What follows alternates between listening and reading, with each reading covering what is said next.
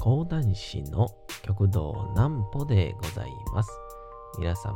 7月の26日も大変にお疲れ様でございました。お休みの準備をされる方、もう寝るよという方、そんな方々の寝るおともに寝落ちをしていただこうという講談師、極道南歩の南歩ちゃんのおやすみラジオ。このラジオは毎週月曜日から金曜日の21時から音声アプリサウンドクラウド、Spotify、Amazon Music、Podcast にて配信をされております。そして皆様からのお便りもお待ちしております。お便りは極道南歩公式ホームページのおやすみラジオ特設ページから送ることができます。内容は何でも結構です。ねえねえ聞いてよなんぽちゃんから始まる皆様の日々の出来事や思っていることなどを送ってください。ご希望の方にはなんぽちゃんグッズプレゼントいたしますので、住所、お名前お忘れなくと。えー、いうことで、この前の、うん、金曜日ですかね。えー、二丁拳銃小堀さんと、えー、桂ポンポコお姉さんと、えー、そして、えー、桂青葉兄さんと、えー、西天満にあるですね、えー、なんかイベントスペースを使っての、えー、ダイナマイト寄せというところに、えー、行ってまいりました。まあ大盛況でしたっていう予測はしたんですが、大盛況というよりかは、そうですね、大波乱でしたね。えー、まずはこちらのコーナーから。なんぽちゃんの明日は何の日？さて、明日が7月の27日でございますね。えー、今月ももうもう残すところあと4日ですかね。となりましたね。まあ、ちょうど金曜オリンピックの開会式もったんでね。なんかそんなんも非常にこう、なんて言うんでしょう。うん。記念的な本年でありますけど。とりあえず7月27日、えー、どんな日でしょうか。えー、ディズニーリゾートラインが開業。2001年の7月の27日、東京ディズニーリゾート内を運行するモノレール、ディズニーリゾートラインが開業しました。えー、これは全長が約 5km で、周回時間が13分の環状単線で、全5色の車体カラーが運行しているほか、イベント時などでは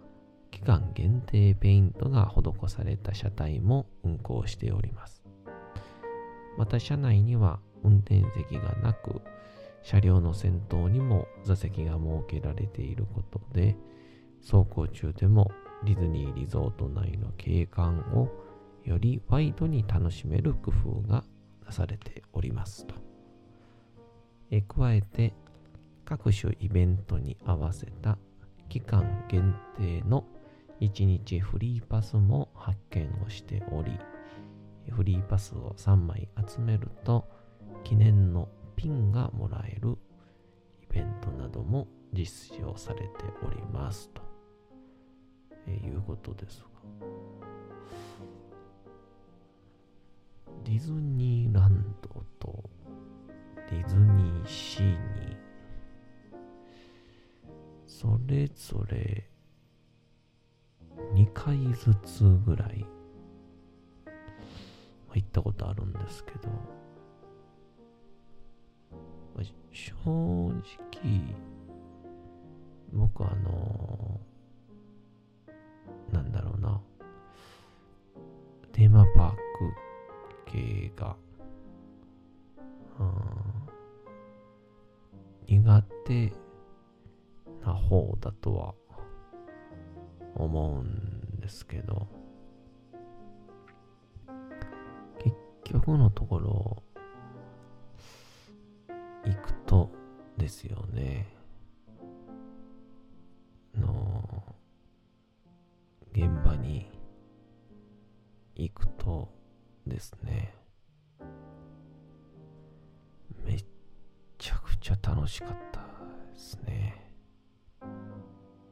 えー、も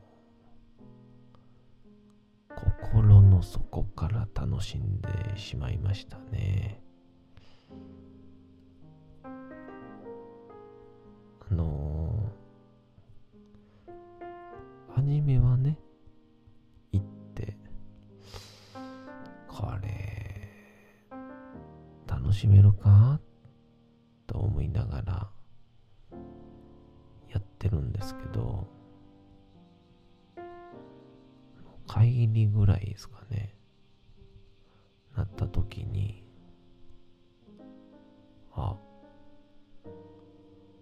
全然帰りたくなくなるんですよね。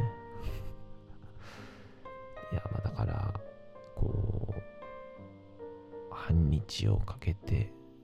なのか、一日をかけてなのか、あの世界にもう入り込んでしまうんでしょうね。ぜひとも皆さん、僕が言わなくたってっていう究極のやつなんですけど、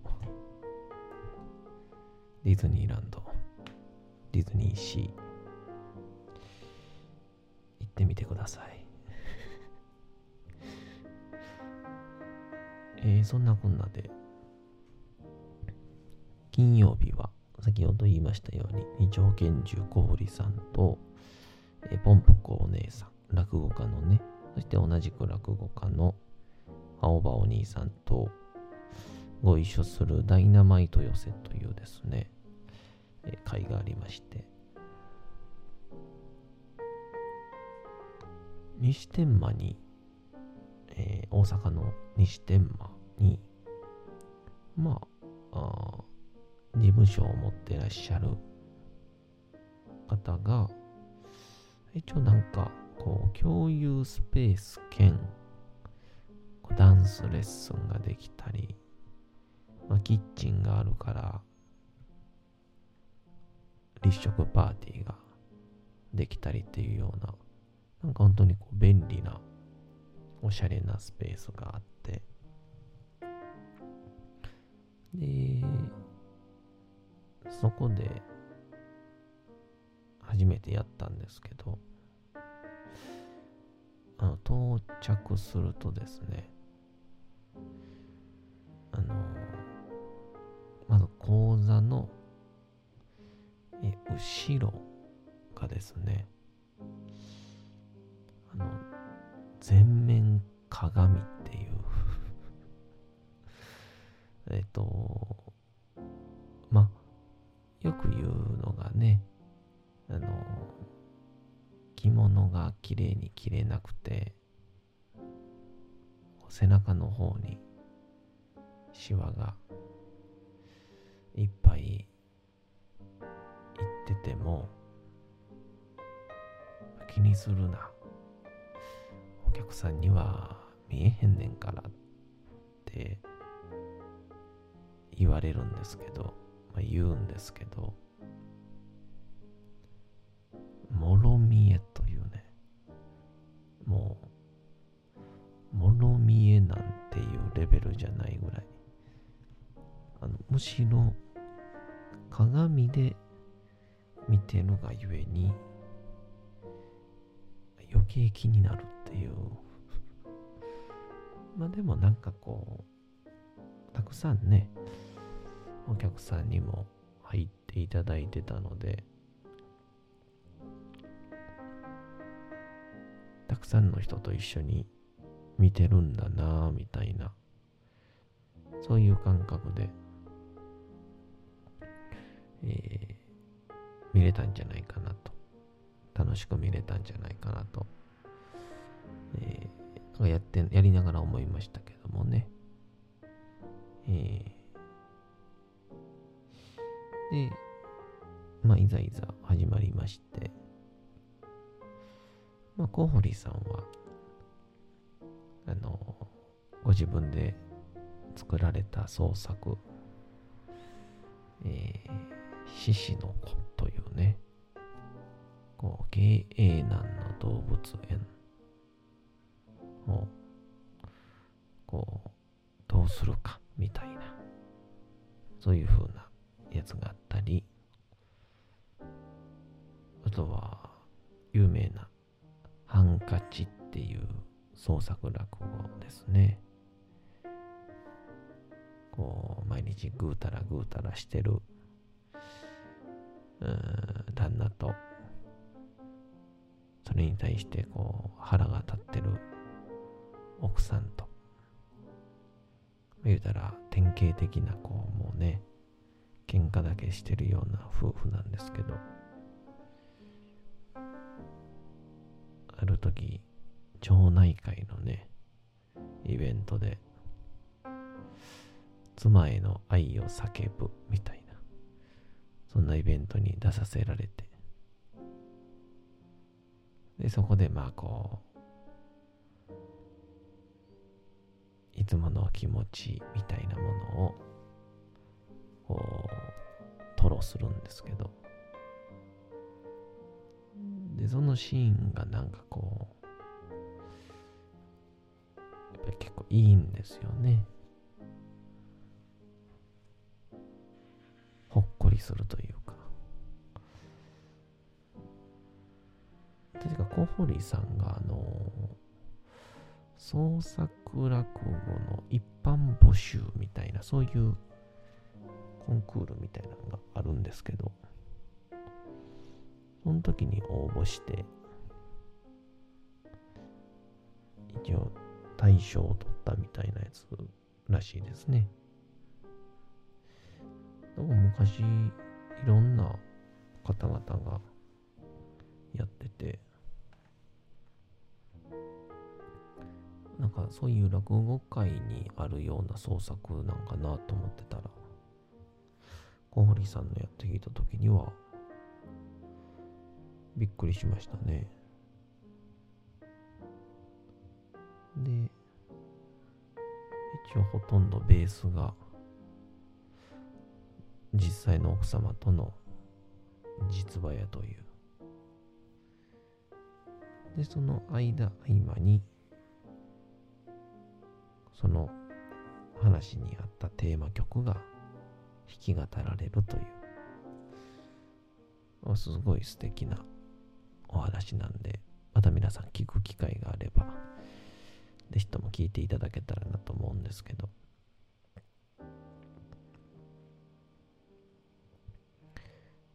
ポンポコお姉さんが、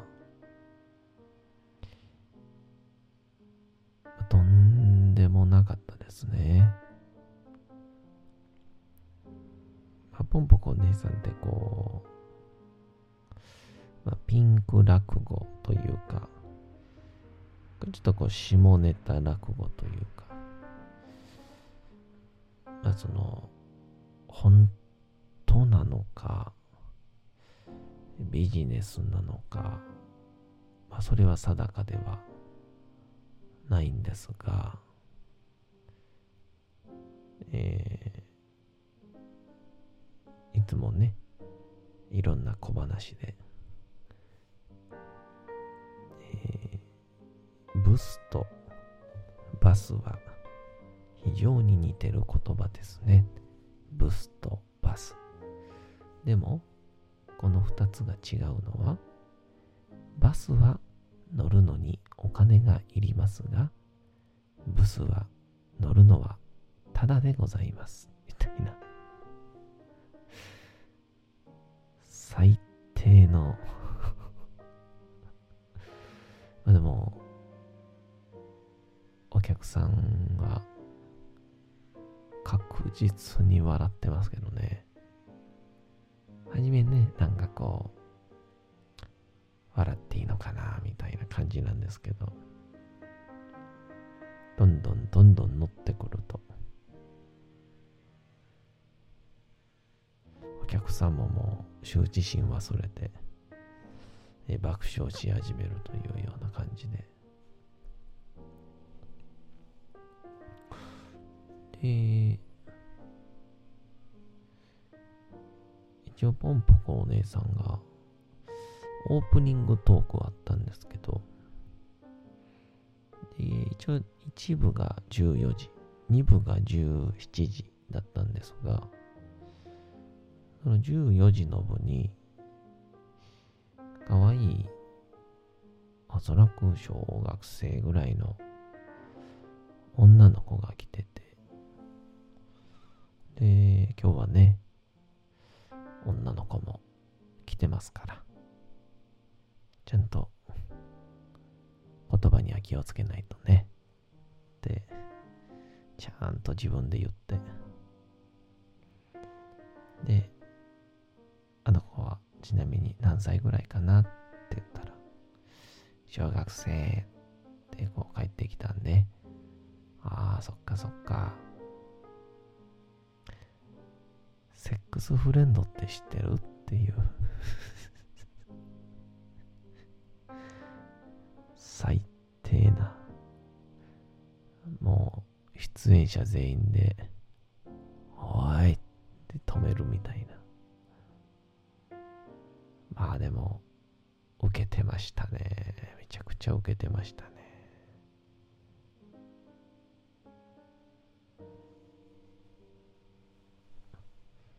まあそんなポンポコ姉さんも、まあ、いざ本番が始まったら、普通に落語をされるのかなと思ったんですけどね。ちゃくちゃ下ネタでしたね。えー、もう子供関係なく、えー、大人関係なく、まあ、何より、なんか受けてる受けてない関係なくっていうのが、なんかかっこよかったっすね。えー、あのー、ポンポコお姉さんが、いつもね、こう、ちょっとこう、こうちょっとこう、なんて言うんでしょう。ハレンチな感じを演出をするのか、ちょっとこう、旅が緩んでいるのか、えー、もう、セッタとかじゃないんですね。夏用サンダルで講座まで歩いていくんですけど、あので、プラス、旅がもう、脱げそうになってんすよね。はい、通なら、えー、あれ講座で見えないんですけど、バッチリとですね、鏡に映ってました。えー、また今後もメンバー変えつつやるみたいなんで、ぜひとも西天満ダイナマイト寄せ行ってみてください。お次のコーナー行きましょう。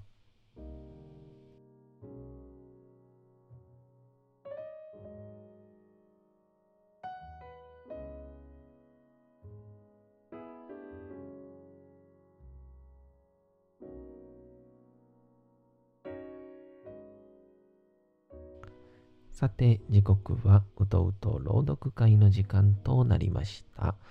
皆様、小さい頃眠れなかった時に、お父さん、お母さん、おじいちゃん、おばあちゃん、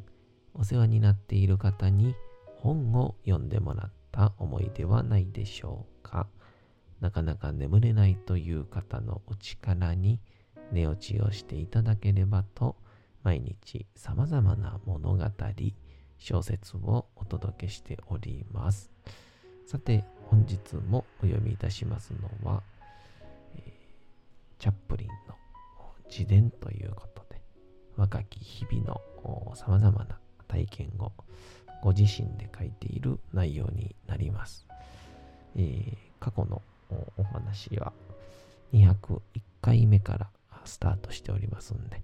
えー、そちらのバックナンバーを聞いてみてください。それでは本日もお楽しみください。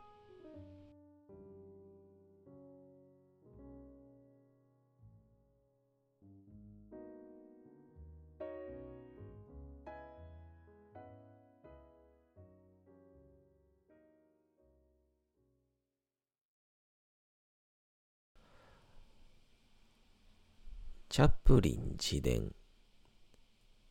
若き日々。チャールズ・チャップリン作。母は二人姉妹の姉の方であった。その父、つまり私の祖父、チャールズ・ヒルは、アイルランド、コーク州出身の靴職人で、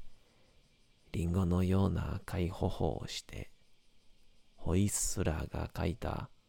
トーマス・カーライルの肖像にそっくりな白ひげと顎ひげを生やしていた。痛風性関節炎を患い、痛みで体が曲がっていたが、本人によると、その原因は、アイルランド民族主義者が放棄した時に警察の手を逃れ、ぬかるむ野原で野宿をしたからだという。結局ロンドンに落ち着いて、ウォルワースのイーストレーンに靴の修理店を出したのであった。祖父にはジプシーの血が半分入っており、この事実は戸棚の骸骨のように隠しておきたい一家の秘密であった。とはいえ、祖母自身は、自分の一族はいつも地代をきちんと払っていたと自慢をしていた。彼女の旧姓はスミスといい、会うといつも赤ちゃん言葉を使って大げさに歓迎をしてくれる小柄で元気なおばあさんだったと記憶をしている。祖母は私が6歳になる前に世を去った。祖母は祖父と別居していたが、その理由についてはどちらも口を閉ざしていた。ただ、ケイとおばによると、三角関係による家庭内不和が原因だったらしく、どうやら、祖母は愛人のいるところを祖父に見つかってしまったらしい。私たち一族の道徳観を世間一般の基準で測ろうとするのは、熱湯に体温計を突っ込むのと同じぐらい不適切なことだ。そんな遺伝的素因を持った靴屋の美しい二人娘は、若くして家を後にし、劇場に引き寄せられていったのだった。母の妹、ケイトおばも、最女役の女優だった。だが、私たちの人生に、時折現れては消えていったおばについて、分かっていることはほとんどない。おばは美人だったが気まぐれで、母と反りが合わなかった。時折我が家に顔を出しても、母が言うことやすることにいちいち腹を立て、突然帰っていくというありさまだった。母は18歳になった時、ある中年男性とアフリカに駆け落ちをした。その時の暮らしぶりについて、よく話して聞かせてくれたのである。大農園で召使いや常用馬に囲まれて、とても贅沢な暮らしをしていたという。母はその年に兄のシドニーを出産した。シドニーの父親は貴族だから、兄は21歳になった時、2000ポンドという一財産を相続することになると私は教えられた。その話は喜ばしくもあり悔しくもあった。